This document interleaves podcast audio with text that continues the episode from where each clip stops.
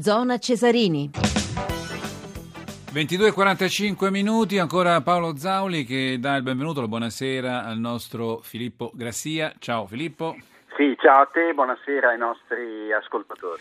Un quarto d'ora all'incirca per commentare eh, naturalmente questo primo anticipo del super spalmato quattordicesimo turno e anche poi proprio per introdurci nelle partite delle prossime tre giornate. Prima però, allora ricordo intanto, avevamo seguito anche l'anticipo della Serie B, il successo, e questa è una notizia, esterno della Ternana sul campo del Frosinone 1-0, rapidamente anche poi la Coppa del Mondo di Sci perché avevo detto in apertura eh, del eh, quarto posto di Dominique Paris, quindi ancora un quarto posto per il bravo eh, azzurro che sta comunque eh, attraversando un buon momento. Parliamo di Beaver Creek, Stati Uniti, era una discesa eh, libera e naturalmente eh, Beaver Creek poi sarà pure il posto dove ci saranno i mondiali il prossimo febbraio.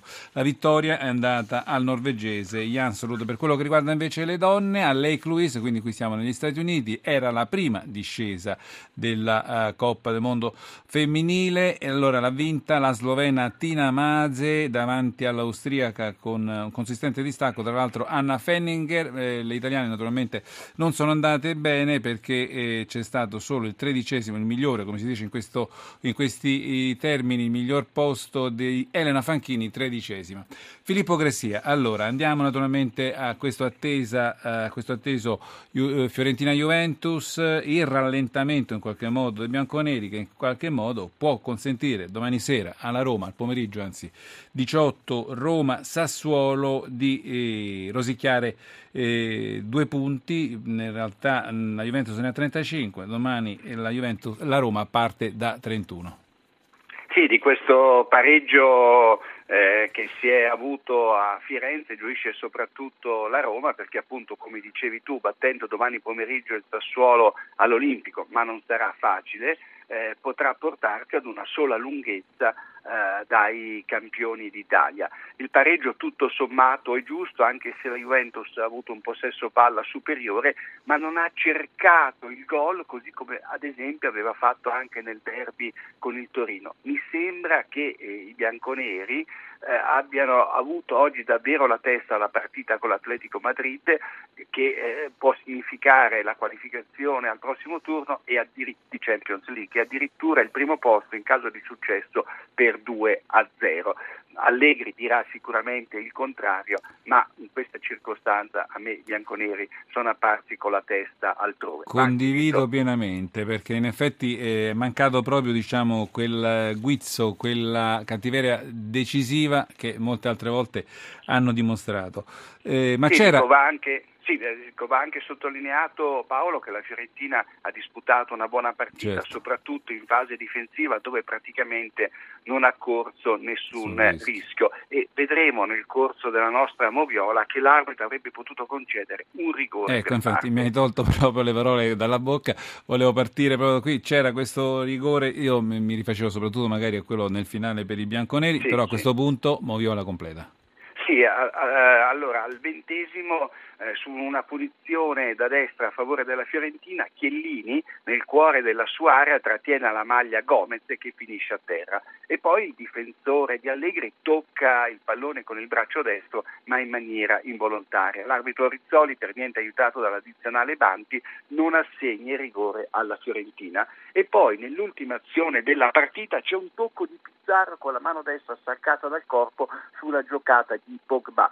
L'arbitro non fischia neanche in questo caso il rigore, sarebbe stato a favore dei bianconeri, però a mio parere in entrambi i casi c'erano gli estremi per concedere il penalty, prima ai Viola e il secondo ai bianconeri. Poi qualche altra annotazione di eh, Moviola, nel primo tempo Rizzoli ammonisce Pizzarro che ferma una ripartenza di Coman, mentre perdona i falli di Ebra e Pogba che sgammettano l'uno Joachim e l'altro Borca Valero. Arrivano poi i gialli per Ogbonna duro sul quadrado e Chiellini trattenuta con il braccio ai danni di Borca Valero e in questo caso mi viene anche da porre una domanda, come fa eh, Chiellini a protestare dopo un fallo così vistoso? Quadradi invece non fa una piega quando si entra sui piedi di Bonucci ed entra anche lui fra gli ammoniti. Al 53esimo, quindi siamo nella ripresa, Gonzalo Rodriguez tocca di quel tanto il pallone che gli serve per fermare Pogba poco dentro l'area viola. non c'è fallo, c'è invece quello dello stesso Pogba che poco dopo da dietro ferma Pizzara accanto alla linea laterale e si prende un giallo evitabilissimo. Il francese poi prende un colpo sulla nuca sugli sviluppi di un angolo, gli da darsi la zuccata da dietro e niente meno che il compagno di squadra Chiellini che si fa male al sopracciglio e perde, e perde sangue. Insomma ne è scaturito un pareggio, come si suole dire, a reti bianche che, lo ribadisco, fa felici soprattutto la tifoseria giallorossa. Assolutamente. Allora, domani alle 18, come detto, c'è Roma-Sassuolo e prepariamoci per questa risposta dei giallorossi ascoltando prima il tecnico, naturalmente giallorosso Garzia, sono 20, poco più di 20 secondi con tre argomenti, poi li commentiamo tutti e tre. Garzia. Siamo domani al 100%, avremo veramente la possibilità di, di, prendere tre punti, di vincere. Se siamo solo al 99% non sarà, non sarà così. Kevin è pronto, è entrato due volte in, in gara, vuol dire che già da questo tempo è, è pronto. E non dico altro, altre cose su questa, questa cosa, grazie, mi fate piacere. Allora, no, veramente questa squadra difende benissimo. Filippo, allora partiamo dall'ultima battuta conclusiva che era ancora sulla polemica infinita aperta con la Juventus. Questa volta Garzia ha detto non ne voglio più parlare. Sì, sarebbe anche bene, visto che poi la polemica l'ha riaccesa lui certo. eh, alla vigilia della partita precedente. Io direi che bisogna guardare in avanti, anche perché ci troviamo di fronte ad una squadra la Roma che pur avendo accusato qualche flessione, eh, domani appunto ha la possibilità di portarsi ad una sola lunghezza dalla, dalla vetta e quindi credo che contino più i fatti, in questo caso delle polemiche. Ma come dicevo prima, per i giallorossi non è che sarà facilissimo eh sì, l'anno scorso tra l'altro gli emiliani furono la prima squadra. Un brutto ricordo. Eh, sì, proprio gli uomini di Garzia all'Olimpico. Adesso il Sassuolo è in serie positiva, va quasi sempre in gol, insomma non credo che il Sassuolo si immolerà all'Olimpico per favorire la rincorsa della Roma. E Garzia però appunto parlava di 100%, il 99% non è sufficiente. Eh credo che abbia detto giusto, bisogna avere il massimo rispetto, secondo me, della formazione di Squinzi e di Francesco. E allora ascoltiamoci proprio il tecnico del Sassuolo e poi lo commentiamo. Di Francesco. Al di là del risultato con la Juve, tutte le partite partono da 0-0, nel senso che poi ci sono le dinamiche della gara che portano a determinati risultati. È ovvio che se andiamo a guardare sulla carta, la Roma è nettamente favorita per le qualità dei giocatori che ha in campo. A me non piace vedere una squadra che parte mentalmente già battuta, anzi il contrario, voglio una squadra combattiva e vogliosa di voler fare il risultato. Allora, se Garzia vuole la squadra al 100%, la risposta di Di Francesco è che la vuole combattiva, naturalmente determinata e come sottolineavi tu, insomma, non sarà davvero semplice per i giallorossi. Sì, anche perché il Sassuolo Paolo non ha niente da perdere all'Olimpio. Nel caso che uscisse con zero punti, vabbè, nessuno potrebbe certo. rimproverare nulla uh, agli emiliani. Però è una squadra questa che fa gioco come il Genoa, si presenta sempre con il tridente, cerca il gol e quindi insomma alla Roma toccherà fare molta attenzione in fase, in fase, difensiva. E soprattutto bisogna vedere, stasera l'abbiamo ascoltato, la Juventus la testa ce l'aveva con l'Atletico Madrid, ma la Roma contro il Manchester City? Però sai, sarebbe veramente un, un, suicidio se la Roma non approfittasse del mezzo passo falso della Juventus a Firenze. Quindi sì, eh, gli uomini di Garzia avranno anche la testa al Manchester City, però penso che prima vorranno sbrigare la partita con il Sassuolo, che non sarà una formalità. Perfetto, allora altro eh, anticipo perché li dicevo in apertura, insomma è un turno che dura quattro giorni, domani sera chiuderà Torino-Palermo, ci ascoltiamo proprio il tecnico Rosanero.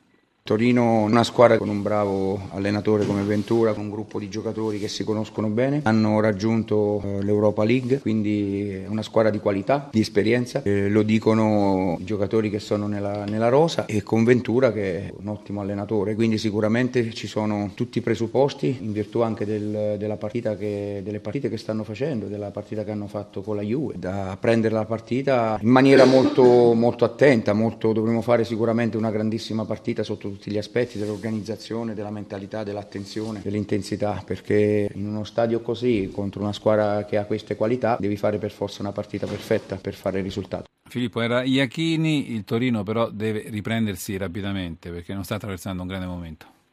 Sì, e poi anche tremendamente sfortunato, per non dire peggio, perché contro il Bruges la Juventus ha creato una decina di palle gol e ne ha sfruttata solamente una con una eh, cavalcata strepitosa di Bruno Perez. È chiaro che il Torino, non voglio dire che sia l'ultima spiaggia, però insomma, è, è, ora che riprenda il successo, la strada del successo, ma di fronte si trova il Palermo che trascinato da uh, Dybala negli ultimi tempi è riuscito a coniugare gioco, certo. gioco e risultato. E allora, grazie a Filippo Gressia che riavremo, riascolteremo naturalmente domani a, dom- a Sabato Sport. Ciao Filippo. Arrivederci. Thank you.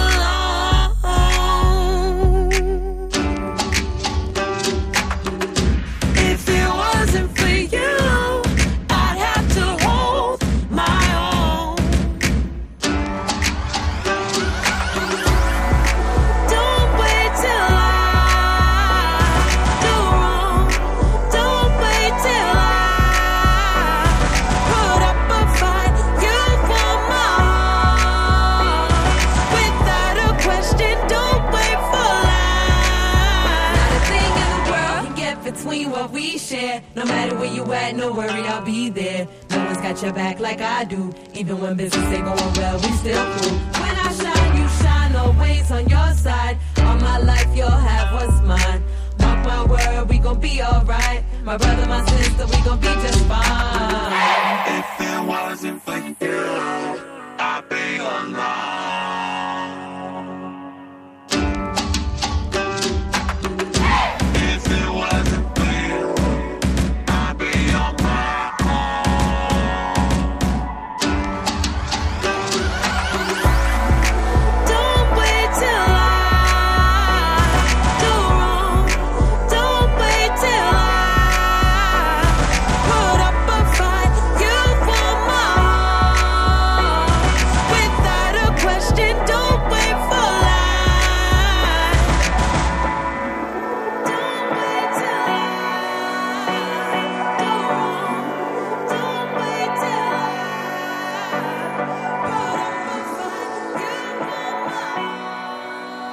22.58 45 secondi, siamo ai saluti. ricordo che Zona Cesarini è un programma a cura di Riccardo Cucchi per eh, l'organizzazione di Giorgio Favilla, in regia.